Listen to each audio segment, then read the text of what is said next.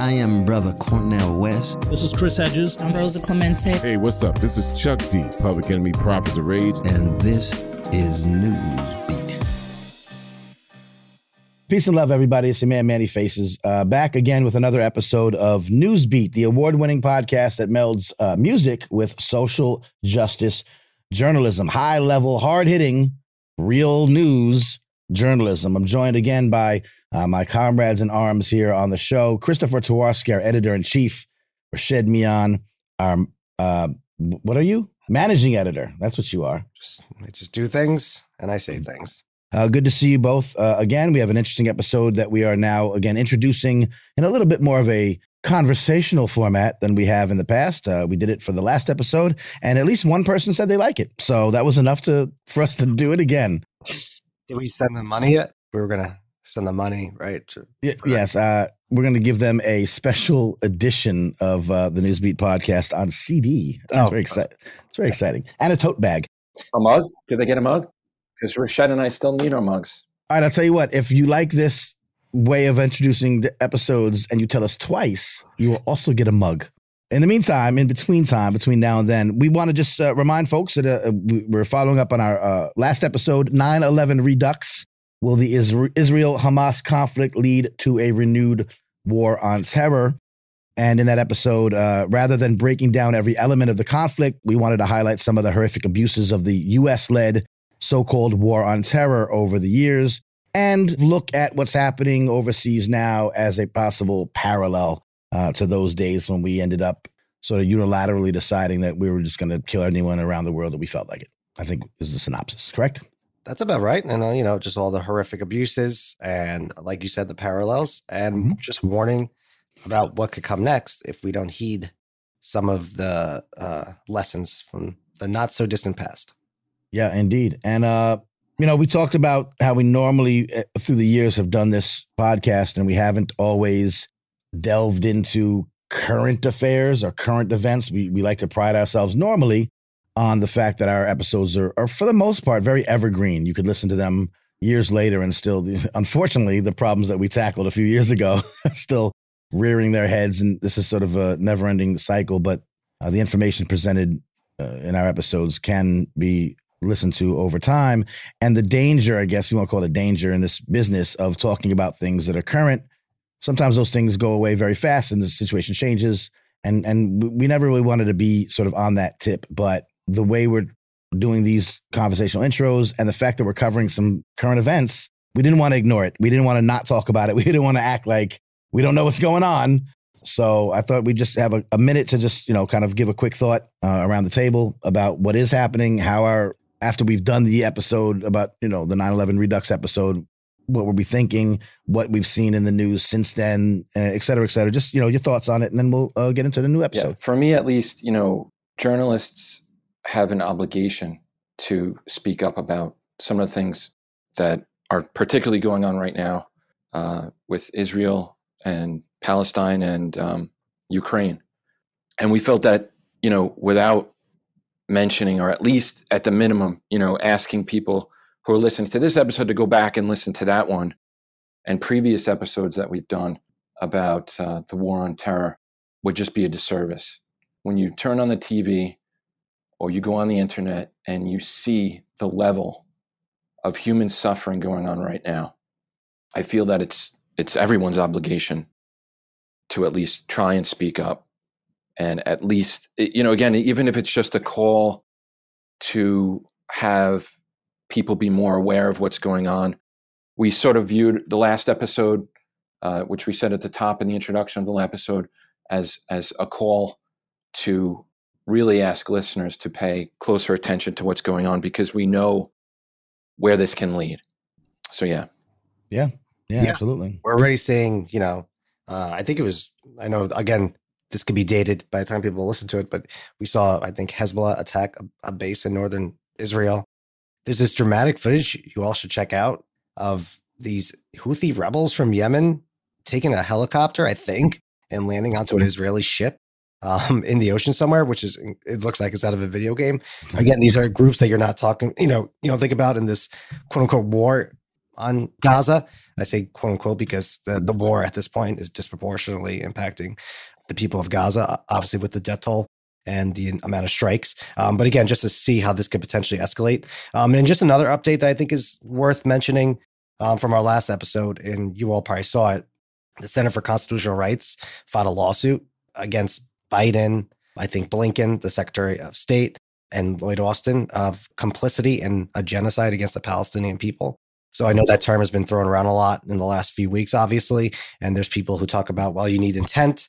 Um, some would argue that um, the Israeli government has mentioned that intent with some of their what they've said out loud, particularly citing Benjamin Netanyahu's um, sort of like holy war rhetoric um, right. um, about Palestinians. So that's just another update. You know, there there is. I, I will say. I mean, I wasn't really um, activated in 2003 when there was large scale protests for the Iraq war. I was I don't know 15, 16, whatever it was. But just to see the number of young people out on the streets and protesting this war is kind of incredible. And I don't know, the, the media uh, reporting on protests is always flawed, as we know from a lot of our mm-hmm. coverage about the racial justice protests, especially, you know, Why We Riot, the episode that we did talking about that, and then the George Floyd protests. And they always focus on the like the looting and things like that. None of that is happening. But we did have the one protest outside the DNC, right? And there was people just mm-hmm. standing there blocking a door. We did see footage later that there was another door that people could go exit and enter for as freely as they wanted to. All the uh, politicians who were going to DNC to get their donor base excited about their uh, measly policy proposals. And the police came in and just turned a peaceful protest into a violent protest. And the protesters weren't the violent ones, but then you had lawmakers talking about, like, sort of uh, comparing them to January 6th uh, rioters. So just a lot of stuff happening right now. So we just wanted to, you know, mention a few things. Obviously, we're not even touching on right. the horrors and atrocities. Again, I'm just like on Twitter every night and I'm just seeing these children just dying and like kids like holding their little siblings as they're, you know, uh, they're taking their last breaths.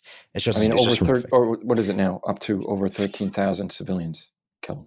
Yeah. Yeah. Yeah, absolutely. Uh, you know, I try to do it a little differently. I try to, because again, as I always say, I learn from the episodes that we do, thinking about the parallels to the 9 11, the aftermath of 9 11, and what that means, how uh, we were able to use that incident to do a lot of what we wanted in terms of war or strategy or or or movements or dealing with other countries or you know going after people who were on our terror list and rounding up people who weren't terrorists, but we just rounded them up because we figured we'll get a terrorist in there if we just get them all, you know, low numbers. That was something I hadn't thought about as, as much. Uh, I do want to shout out uh, one of the other shows, one of our friends' shows that I, I work on as well, Uneffing the Republic. That show, which we've cross pollinated a few times with them, uh, we just did a, a, couple of episodes that are of interest. Um, I like the way that the host Max put out a three part series on sort of the history not of the conflicts, right? There's a lot of stuff about the conflicts, and we can get into that. And this was meant to be a very impartial, simple, as simple as you can get, accounting of historical facts that led to where we are today. We all know that Palestine sort of existed and Israel was made. And then, you know, but who lived there beforehand? How many times did they try to do things? There were these Oslo Accords and these other, you know, and even going farther back, you know, the, who, you know, the Ottoman Empire, all this stuff. I didn't know any of this stuff because you know me, I, I'm brilliant, but I don't know everything. And um, it was really helpful to learn exactly who did what, when, where, and how throughout history. And it was done in a very, as again, as impartial as possible. So our episodes and episodes like that really can give you the context you need to understand what's going on without having to be swayed by emotion. Everyone has a side in this thing, and I think everyone's kind of dug in already. And it's easy to then, as we know throughout social media and echo chambers and all that, to just keep getting hit with the same, you know, stuff that makes you feel the way you already feel. And I'm not saying that this is going to change that, but I'm saying it's it's really interesting, proper context historically to find out how we got here. And you know, not for nothing. Well, I, I don't want to sway anyone's opinion one way or the other, but uh, it does give some great insight. So that three part series, and then we are we just released it on on YouTube for the Uneffing the Republic uh, podcast, and also we're doing it on the podcast feed. Max interviewed Professor Rashid Khalidi uh, who is a preeminent scholar on the uh, history of Palestine as well. Uh, teaches at Columbia, uh, has some fancy titles. So, again, that conversation was very eye opening because we don't get to hear sort of like all the things that happened in the past. We hear about what happens today and this horrific thing, and then but we don't actually really know how it got. Most of us, I'm speaking for the you know the most of us, don't really know how we got here. I think it's important to know, and it really helps uh, understand the the uh, the backstory and also be prepared or be fearful or be conscious of, as you said, the potential for what might happen next. So, anyway, just wanted to throw that out there as well. I appreciate that. And before we move on to this episode um, that, Yeah. that we have, just a quick thing on, on that point. I think for a long time, the media has been the main voice that says, oh, this conflict is too complicated. It's tough to understand. You know, there's um, competing issues. It's very, you know, like as you meant, people get dug in. Um, obviously, because when it also has to, you know, when there's religion involved, the media often doesn't want to talk about it. I will say, I will, I'll go back to what Ta-Nehisi Coates said in the Democracy Now clip that we had. It really isn't that complicated, and it's an argument I've had with people myself that I'm close with. I said the the media, the mainstream, even entertainment, anybody, they've made you think that you can't understand this issue, Right. which prevents people from trying to understand the issue, right? And I think that's been um, a core thing that's been happening. And what I will say about that, as much as the media and the institutions and politicians especially have done that to people, trying to suppress their own consciousness and understanding of a hot button issue, the, all the young people that are actually like protesting and not just protesting, but speaking out about this issue and very educated, more even more educated than myself. I'm not the most, I'm not an expert, but I have studied. Yeah. So like I say, like you don't want to say like doing their own research because that has negative connotations, but they're Right. actually doing their own research in a in an educated, learned way, and then exactly. acting on that Exactly. Yeah. So that's one inspiring thing. because it's not that Yeah. complicated. When you really know, like I said, this is what I'm learning. I'm learning the actual backgrounds, and I'm like, oh yeah, this isn't that complicated. It is what it is. But anyway, And and I'll just Uh, add that Manny, as you had said earlier, you know, you're no expert. None of us are experts in in any of this stuff, Middle East studies or or you know geopolitics. And Mhm. but for me, you know, and also uh, Rashed, to your point about uh, what we ended that episode with, uh, with uh, Ta-Nehisi Coates, to him it was blatant, it, just how black and white it was, um, especially you know as a black man, and the two sort of tiered hierarchy that exists uh, in the government there, and the, and um, I like to think that us three we try to stay up to date, right? I had never known. I mean, you know, I'm learning about this stuff, Manny as you said too, on a daily basis, and it just was shocking to me how little I had heard from the schools I went to or the media outlets that I read or listen to. And I think part of that is also, and I'm sure we'll do an episode in the future on on some of these uh, these themes that go through. But I think part of that is also just uh, control of the messaging and and propaganda. Yeah, that's it. Uh, I think uh, Professor Rashidi sa- uh, Khalidi said some like, all through the years, it's been a narrative that we've all just been told and fed, whether it's you know that this is too complicated or you know Israel's place, uh, you know, and how they're how they must be treated, and and you know, and that was kind of like the thing that's always been fed to us, and a lot of us, you know, honestly, we're just like, okay, yeah, I guess that makes sense. You know, they have to be there, their birthright, and all that stuff. We we don't know, like we're not that much into it. Then you hear about all the actual how it came to be, and it's not. It, it ends up being less complicated than they tell you. So anyway, that being all said, thank you for that. Any comments? Obviously, please give us your two cents. You know, again, we're changing things up a little by doing these conversational intros. We're also changing it up by giving our two cents about what's happening today. And if you have some comments or you know questions, or you want to call us out on something, or you want to agree with us, uh, you know, please do so. You know, you can always uh, uh, hit us up. You know, usnewsbeat.com and and and contact us through there. And uh, we'd love to have dialogue going back and forth with y'all if uh, if that's uh, what your heart desires. Because you know why? Because it would be a beautiful union between us and our listeners. Perfect, perfect Which placement. segues perfect nicely. placement there. Which segues nicely. Tell me about this next episode uh, that we're about to get into right now.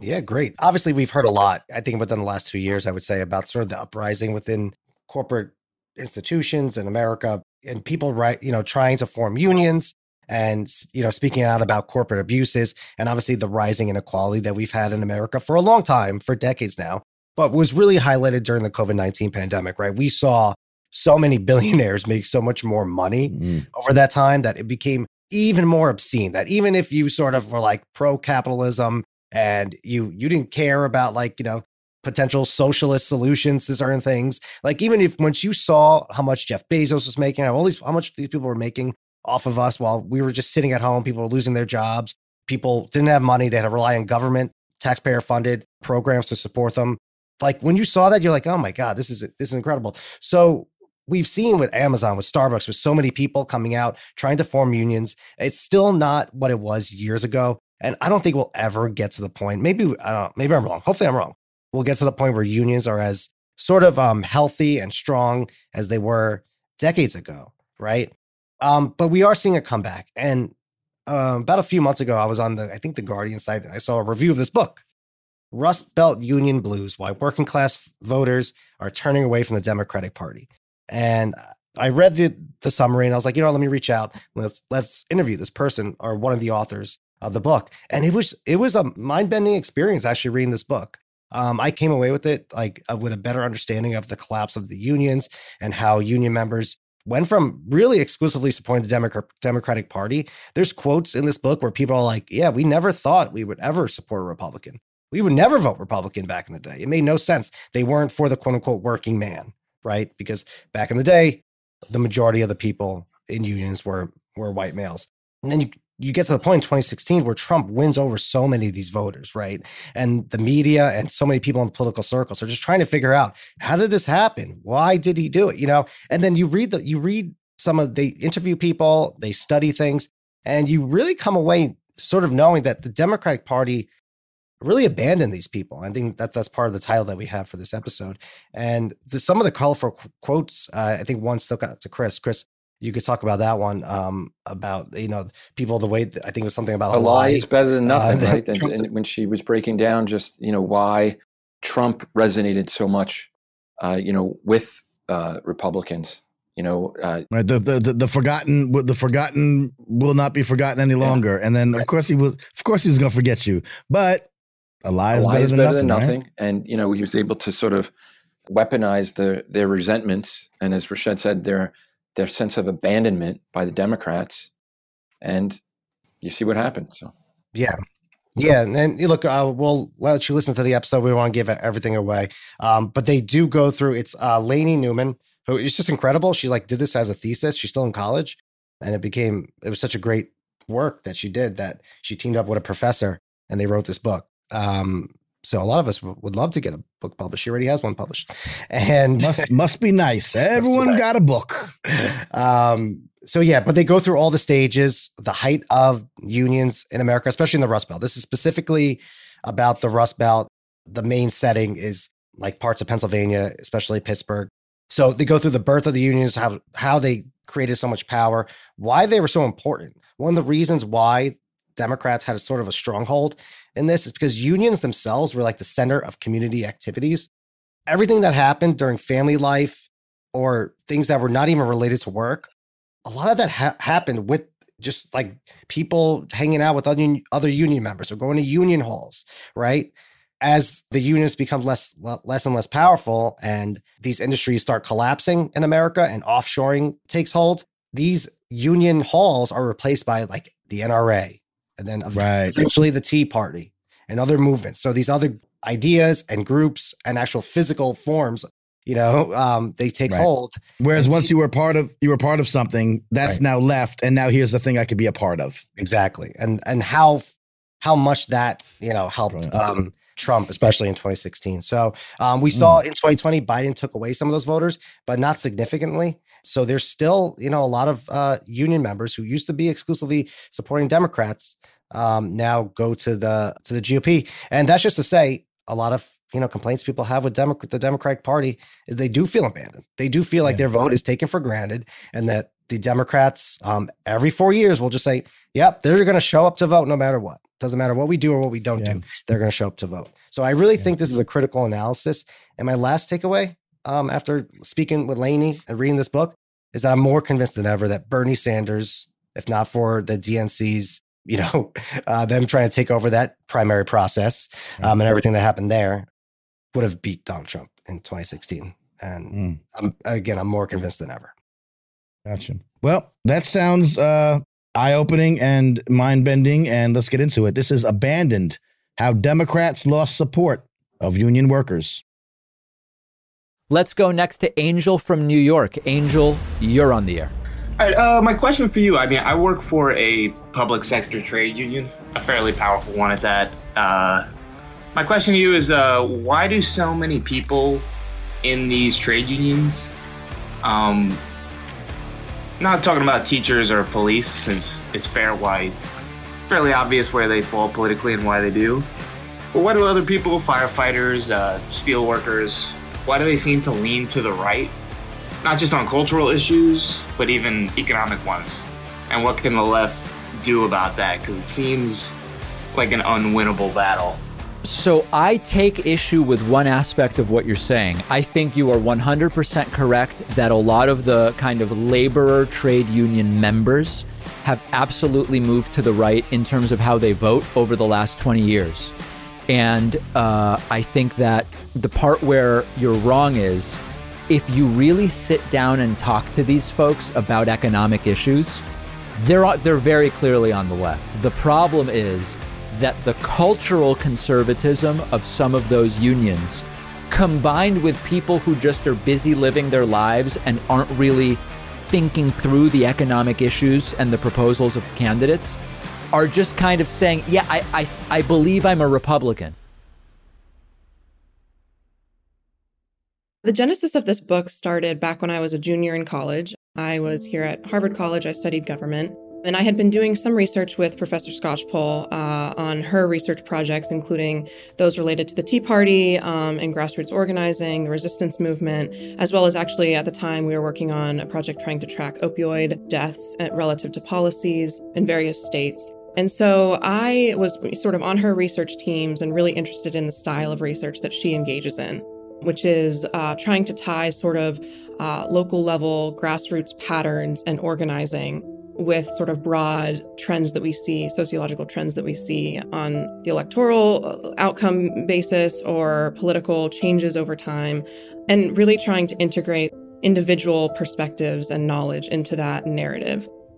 But my upbringing in Western Pennsylvania and my family, my extended family uh, members, had me interested, you know, from when I was younger uh, in unions, particularly. Um, and so I have extended family members had they, they've passed now, but older family members who were members of the United Auto Workers and worked at the Ford plants in um, the Minneapolis region. Our history began in 1935 as workers faced a high tide of human suffering that brought a wave of solidarity among exploited workers and the unemployed alike. Phrases like sit down strikes, hunger marches, and company goons entered into the national consciousness. Brave working people banded together and fought tenaciously at General Motors at the Flint sit down strike the Battle of the Overpass at Ford Motor Company, and countless other work sites where working people were denied basic rights in the workplace. And through that, I sort of got a little bit of exposure to, I, I think, what was in my mind a very paradigmatic union man identity. My uncles were incredibly steadfast, loyal members, very loyal to their union and subsequently to the Democratic Party growing up in Western Pennsylvania, on top of that exposure through my family, seeing the changes that were happening in the region and, and sort of living through those changes. We started out in Buffalo, New York, and then we drove west to Erie, Pennsylvania, and our third stop, Youngstown, Ohio. We wanted to see different parts of the Rust Belt, areas that once used to be manufacturing hubs. We wanted to find out how the people are faring and also how they're thinking about the upcoming presidential elections. I think a lot of people, when they think about the Rust Belt, they think about buildings like this,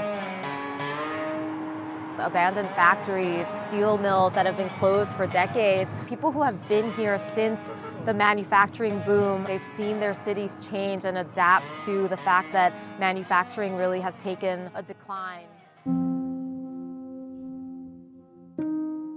The sort of peak of union power that we look at in the book is the 50s and 60s, where union density was around 30, 32%, generally speaking, but that is across the whole population, the working population. So it's not exactly representative of these particular regions and of these specifically of industrial towns um, in the industrial Midwest and the Rust Belt.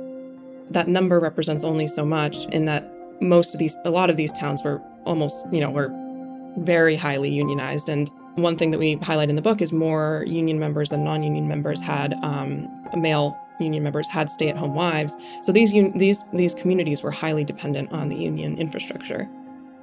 Now today we see a very different union density. It's about 10 10%, 10 11%, but different across the private sector and the public sector. So most of the union density that we have now is actually in the public sector, teachers and public sector workers as opposed to the industrial unions. In the late 1950s, a little bit more than one out of every three wage and salary workers in the private sector were covered by a union contract, and now that number is down to about 6.5%. So there's been a tremendous decline. Since the 1950s, Youngstown's population has declined by 60%, from about 168,000 to 65,000, and is still shrinking. Thousands of empty homes have been left behind, crippling the housing market and eroding the social fabric of this once mighty industrial base. When the steel mills closed in the 1970s, Youngstown lost 40,000 good paying jobs. Today, almost 40% of residents live below the federal poverty line. Unions at the height of their power were incredibly integrated and involved in, in many ways, in community life. And I think that that's one of the things that we try to really bring out in this book um, that I think has been underemphasized in a lot of the social science research that mainly focuses on the resource mobilization capacity of unions or of the political capabilities of unions from the higher levels. But unions at the peak of their power were involved in nearly every facet of community life in these towns. The basis of our book is talking about industrial manufacturing unions. So, generally, the steel workers, the auto workers, the mine workers that were really place centric. And what I mean by that is where one local union was organized around a central plant, mill, mine, factory, that type of thing.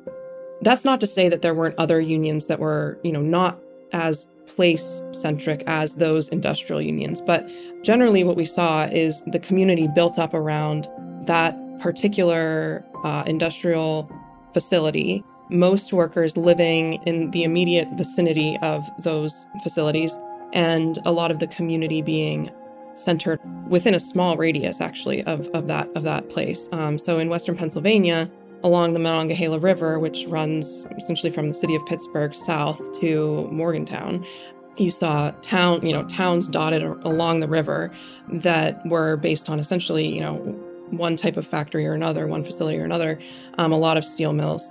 And all of these towns had, had their own civic and, and cultural makeup.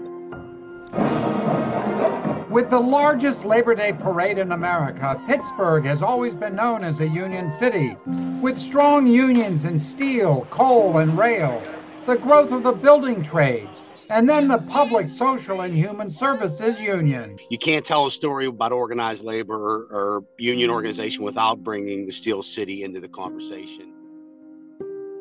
So, a lot of local ethnic churches, fraternal groups, obviously, you know, the unions, union physical union halls were there, and other types of sort of civic involvement, whether that was VFW or veterans organizations and YMCAs and that type of thing. And then the union also got involved in sort of the, the recreational and community lives of, of their members. So a lot of what we sort of argue, you know, about the power of unions in this era was the involvement on that local level, on that immediate grassroots level, as opposed to this conception that union members of years past used to just listen to the messages the international president of, of the union was giving out what we find is really union members have always been sort of, and still are today, suspect of sort of directives from their union about, you know, this is how you should vote or, or that type of thing. But we're highly in favor, and we found this in some interesting survey research from the 50s in particular, and then also just in, in a lot of the sort of archival documents really in favor of community involvement and um, of you know charitable involvement of the union of partnering with other local organizations of that type of thing in terms of politics, it was mostly, you know, we don't really want anyone telling us what to do. And so our theory coming out of that and from our other findings is that people were, were loyal to one another during this era and to their communities and to this understanding of mutuality, with Democrats being much more directly involved in the local affairs uh, in that way as another community partner in this era, in addition to those other institutions.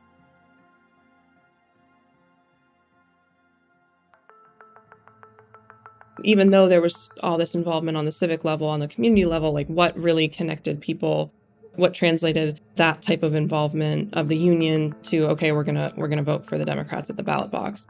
And so i think i think sort of the the conclusion that we come to and this was mainly provided um, i think through through the interviews that we conducted it came down to sort of a sense of group identity. And again going back to what i mentioned before about mutuality um, so i heard from many retirees essentially something along the lines of there's never been a Republican who's looked out for the working man you know, union guys just don't vote for the Republicans. They, you know, they're they're on the side of the rich, they're on the side of the wealthy.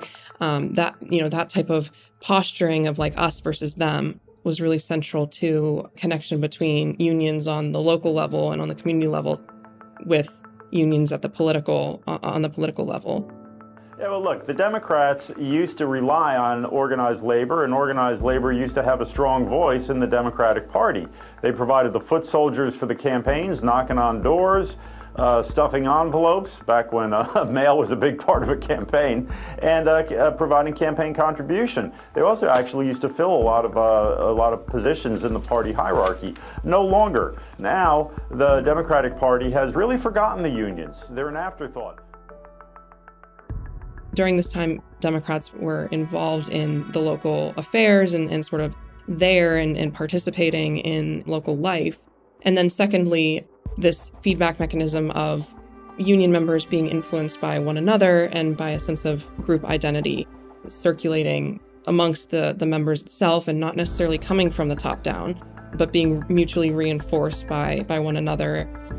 One particular quote that I'm thinking of or, or article that I'm thinking of it was like a satirical article about um, who people were going to vote for in the upcoming election. People were making jokes like, oh, like, you know, maybe he's going to vote for the Republican. It, but no one, I mean, but in the sense that everyone knew that no one was going, like, it was very clear that the intention of the article was to be like, that's none of us are, are on that side. We all, like, all of us are against them. The lifespan of American labor unions is shaped like a bell curve, struggling to climb at first, then riding high, and finally crashing out. The whole up and down took about 200 years total. 1935, a major turning point. The National Labor Standards Act passes, making union busting illegal, and it told businesses they could not dominate or interfere with the formation or administration of any labor organization.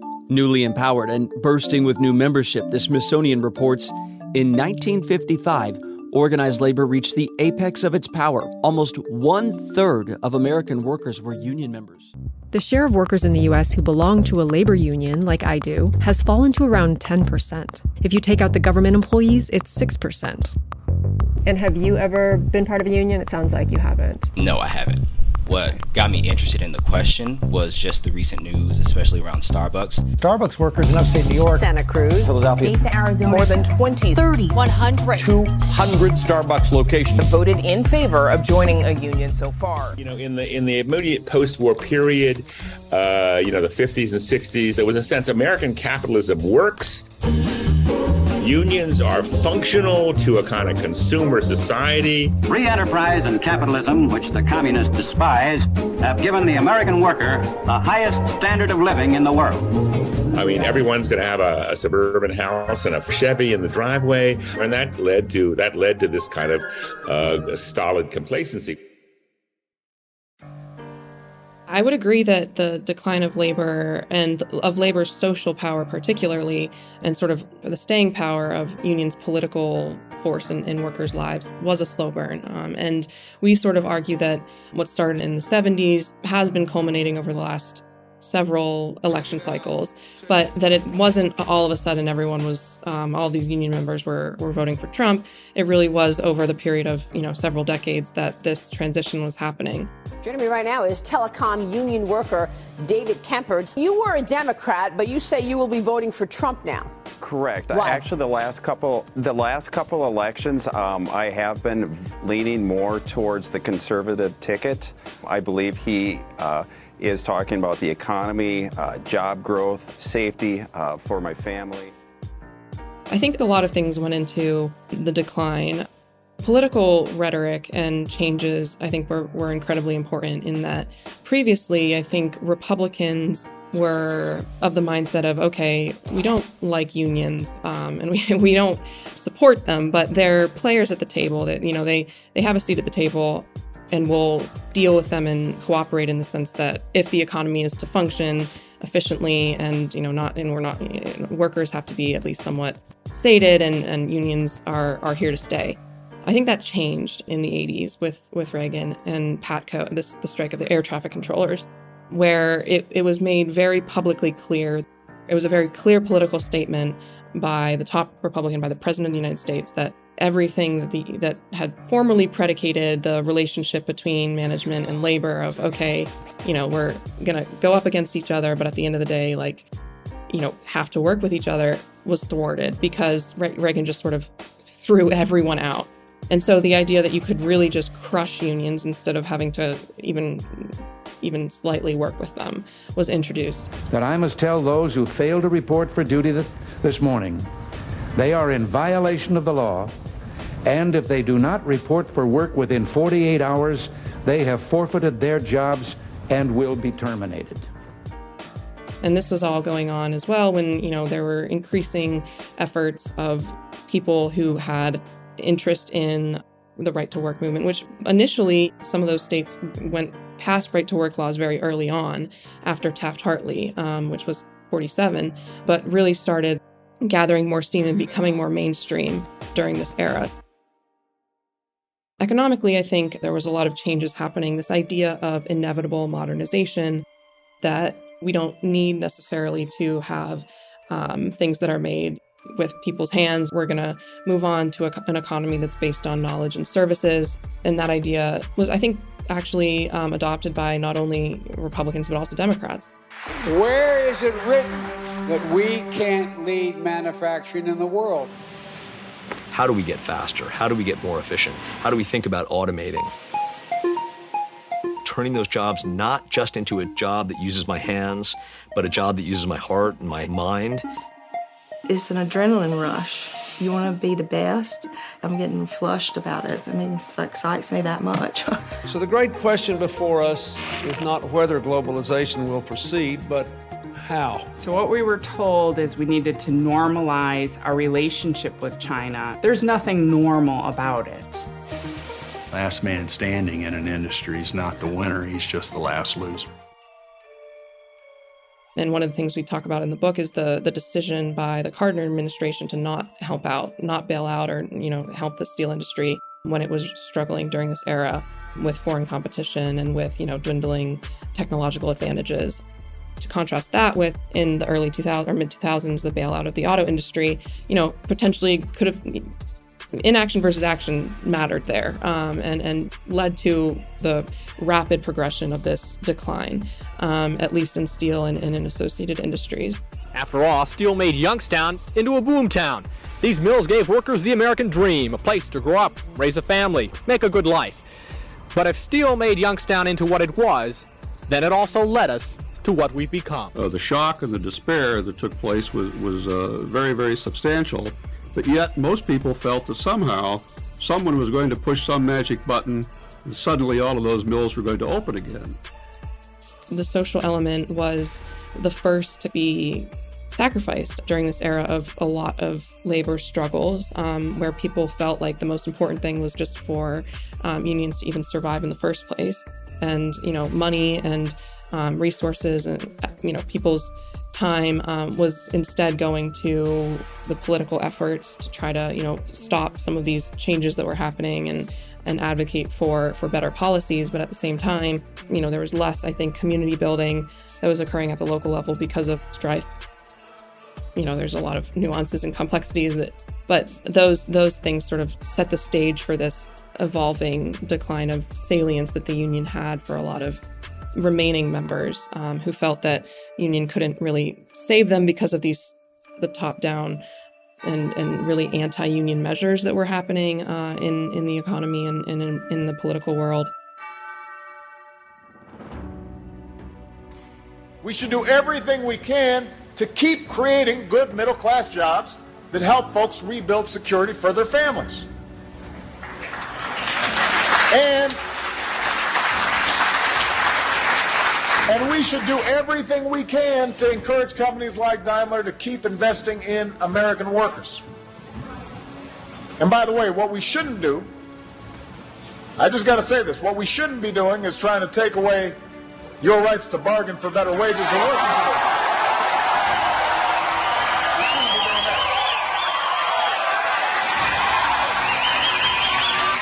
You know, the, the, the, these so-called right-to-work laws, they don't have to do with economics. They have everything to do with politics. What they're really talking about is uh, giving you the right to work for less money. I think a lot, and a lot of workers fault politicians that made trade agreements and that sort of uh, allowed imports to replace U.S. produced materials and, and goods.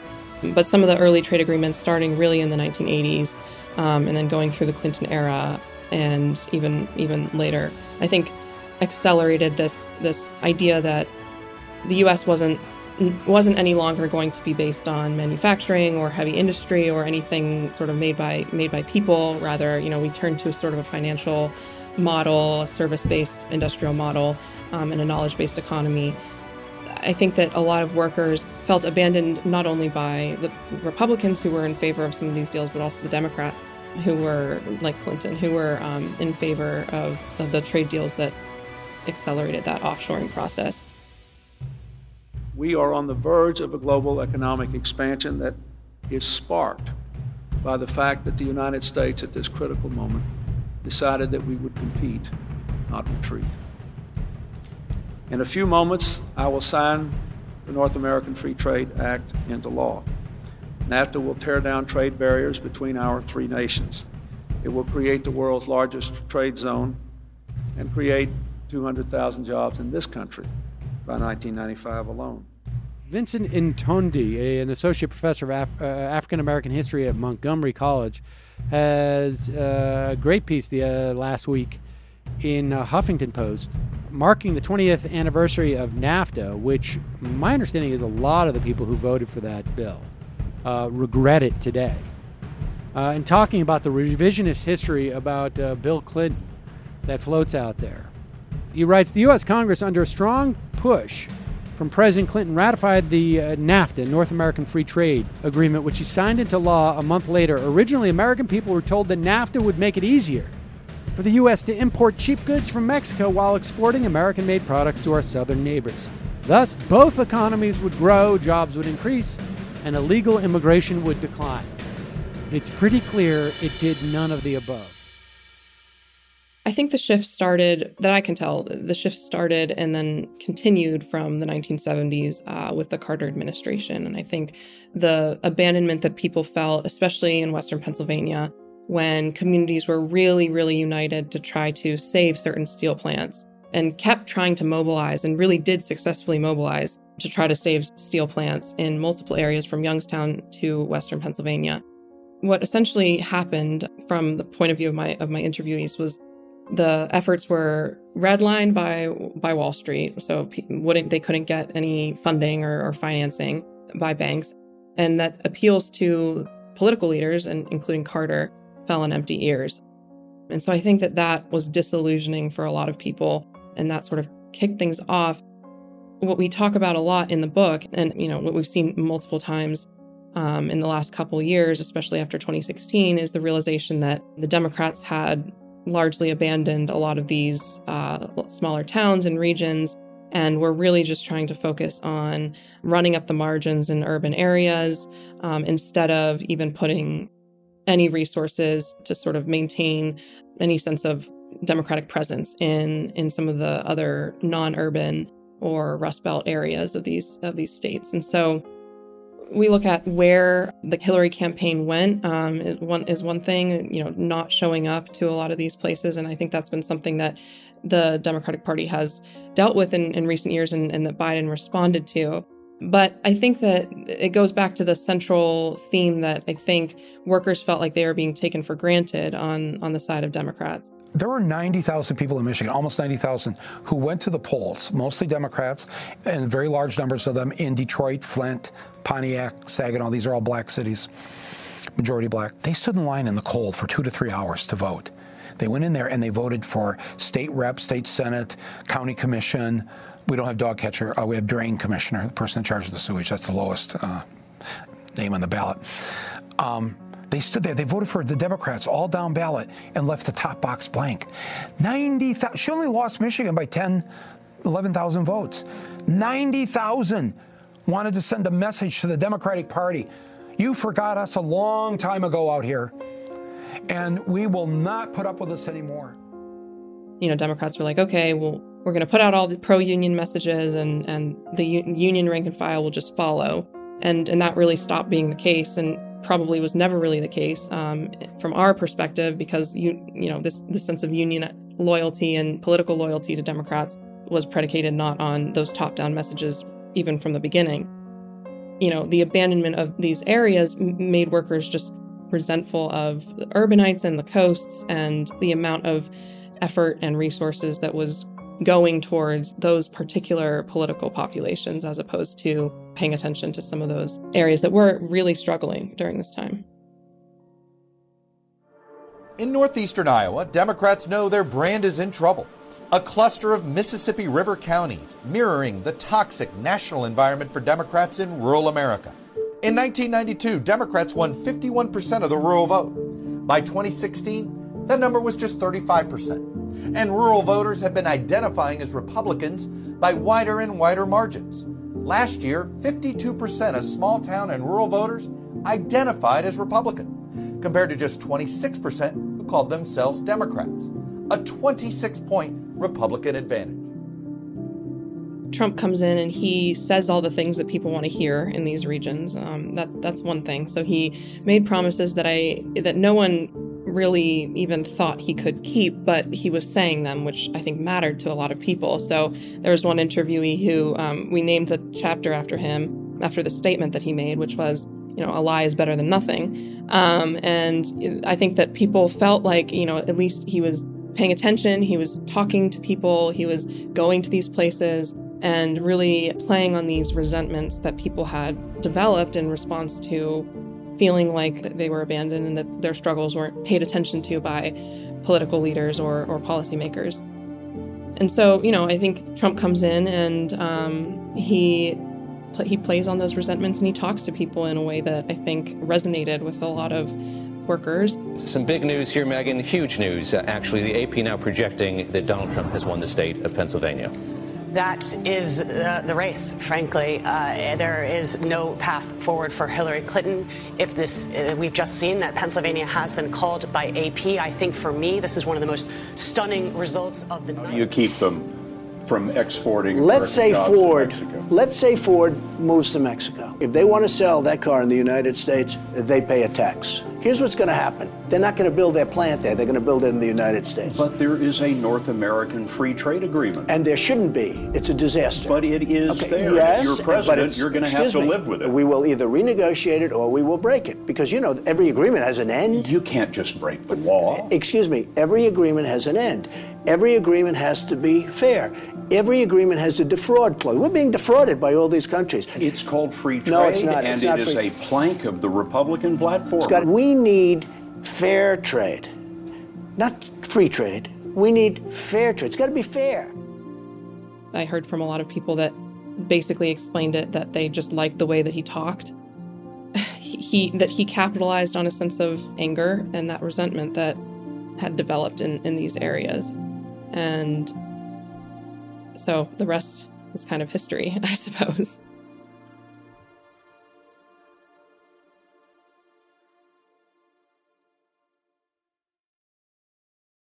All right, well, there it is. Abandoned How Democrats Lost Support of Union Workers. Once again, special thanks to Lainey Newman, the author of the book. Co author of the book, Rust, Rust Belt Union Blues Why Working Class Voters Are Turning Away from the Democratic Party. and turn away they have. This was an interesting take on on the ongoing shifts in the union ecosystem, right? And of course, this summer we saw so much with the auto workers striking, the SAG-AFTRA. Like, there's been union activity; it's a thing, and we're hearing about it, and we're you know we're tuned into a little bit more.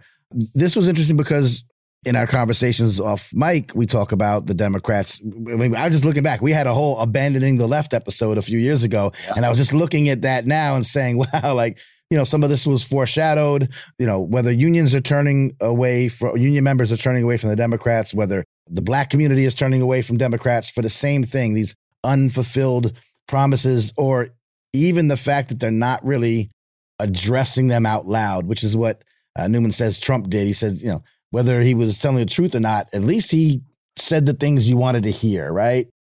Do we see any of this happening? Is Biden and them and company, you know, realizing that this is becoming a very slippery slope? Unions, uh, black voters, the the kind of uh, constituency that was always in bed with the Democrats, and that they're losing kind of bits and pieces here and there. Uh, is is anyone knocking on the door and saying, "Hey, man, you got to recognize what's happening"? Do we see any of that? Biden standing up with the union, the auto workers, of course, being the first sitting president, I believe, to actually, you know, mm-hmm. go to a picket line. Are they getting it? Are they getting the message? Um, I don't know if Biden gets any message. Uh, mm. Today is what his 81st birthday. um, I, am not to try not making an ageism joke here, but sure. uh, I do think the guy, not because of his age, but just because right. of the years he spent inside these institutions, um, is stuck in his ways.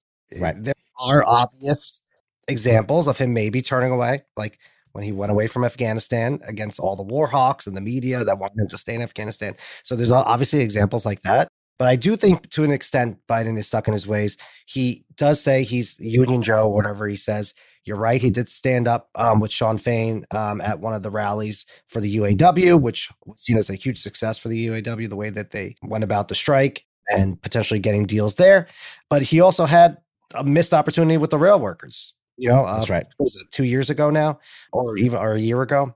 Um, time flies in pres- presidencies, and yeah. I, um, I don't know time after COVID. I don't know what yeah, year it is anymore. But basically, like you know, basically kneecapping the entire um yeah. their entire strategy to try to get better. I mean, these were people that basically worked nonstop and um, didn't even have sick days, and these you know, and they worked tirelessly, and Biden turned against them. So there's plenty of examples of him doing both. So it's hard to tell. Mixed um, bag, yeah.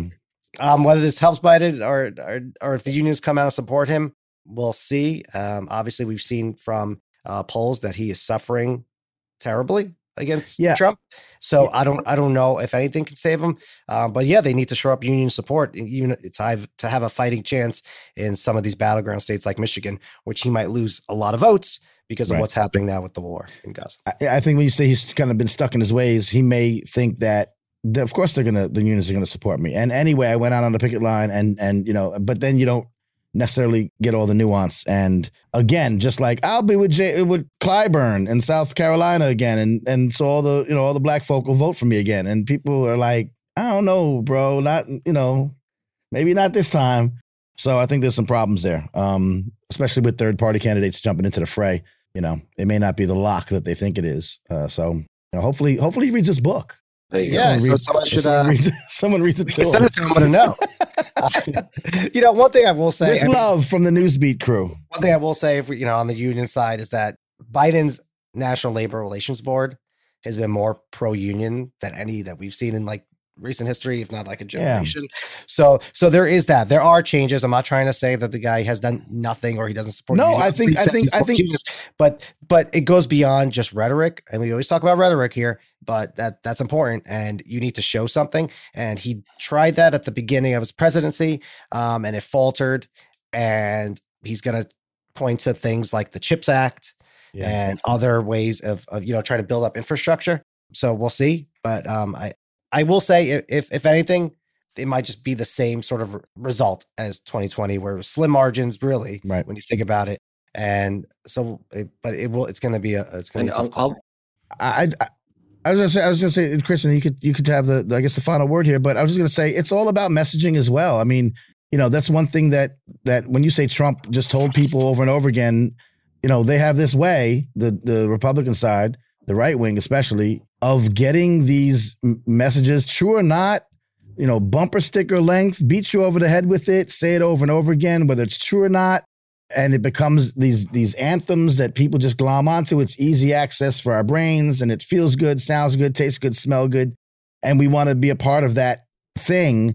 And the Democrats have such a lesser ability uh, when it comes to that kind of messaging. I think personally, there are a lot of uh, blue collar, you know, regular folk, just like working folk like us, just you know, everyday stuff that the Biden administration has done a good job at. I don't think that uh, the Trump administration does look out for the working class. I don't think that they they do it. I don't think they did, and I Sure. certainly don't think they're going to in a re-up. You know what I mean? Because he's not going to be concerned with anything but establishing more power for himself, and then going after all these political enemies and all this you know craziness that could come out of it. Uh, so I'm not convinced at all, and I think that you know blue collar union workers, regular folk, we should be not going for him. But we also need to be reminded in a very effective way at the things that the Biden administration has done, can do, and will do. And I don't think that they have that ability, uh, unfortunately. So, Chris, you can take us out. Yeah, I mean, and, uh, just on that note, uh, I mean, you sort of nailed it. But you know, when you think of Biden, you don't. I don't even know if he's capable of tapping into you know collective anger, collective rage. right, which is why he misses. They, they're missing these signs. Yeah, there you go. You know, Yeah. and and say what you will about Trump, and we have much to say about Trump, and we have said much about Trump, and the fact that he is an elitist and a wannabe one percenter or whatever he is, that he has the capability of going to these places and speaking that language, and people actually follow him, is not to be discounted. So. All right, we we shall see what happens. Once again, thank you for tuning in and listening to us uh, before, during, and after this episode. Please follow up with any inform- uh, any questions you might have. Grab this book, Rust Belt Union Blues. Uh, listen to Lainey Newman. Follow on Twitter. Do all the things that you do when you want to learn more about a subject and possibly get involved or do something to help your side of the political spectrum.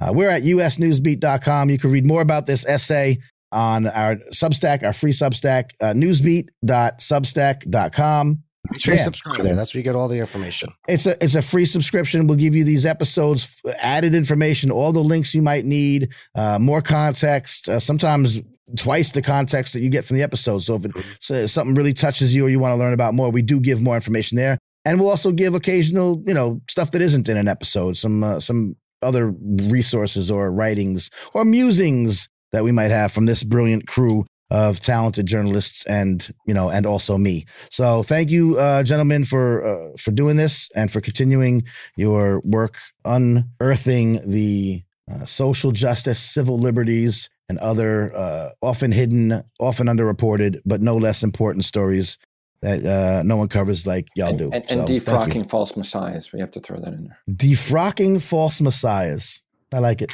We appreciate it, but we also we didn't have an op-ed in the Atlanta Journal Constitution. So We did not collectively have an op ed in the Atlanta Journal Constitution. I did, which is nice. You want to find out more about that? Check me out, mannyfaces.com. Uh, for the rest of us and uh, the team behind the scenes, we thank you. We'll be back very soon with more Newsbeat. Peace and love, y'all. I am Brother Cornel West. This is Chris Hedges. I'm Rosa Clemente. Hey, what's up? This is Chuck D, Public Enemy Prophets of Rage. And this is Newsbeat. This is a Manny Faces Media production. Manny Faces. You sick for this one. Sick for this one.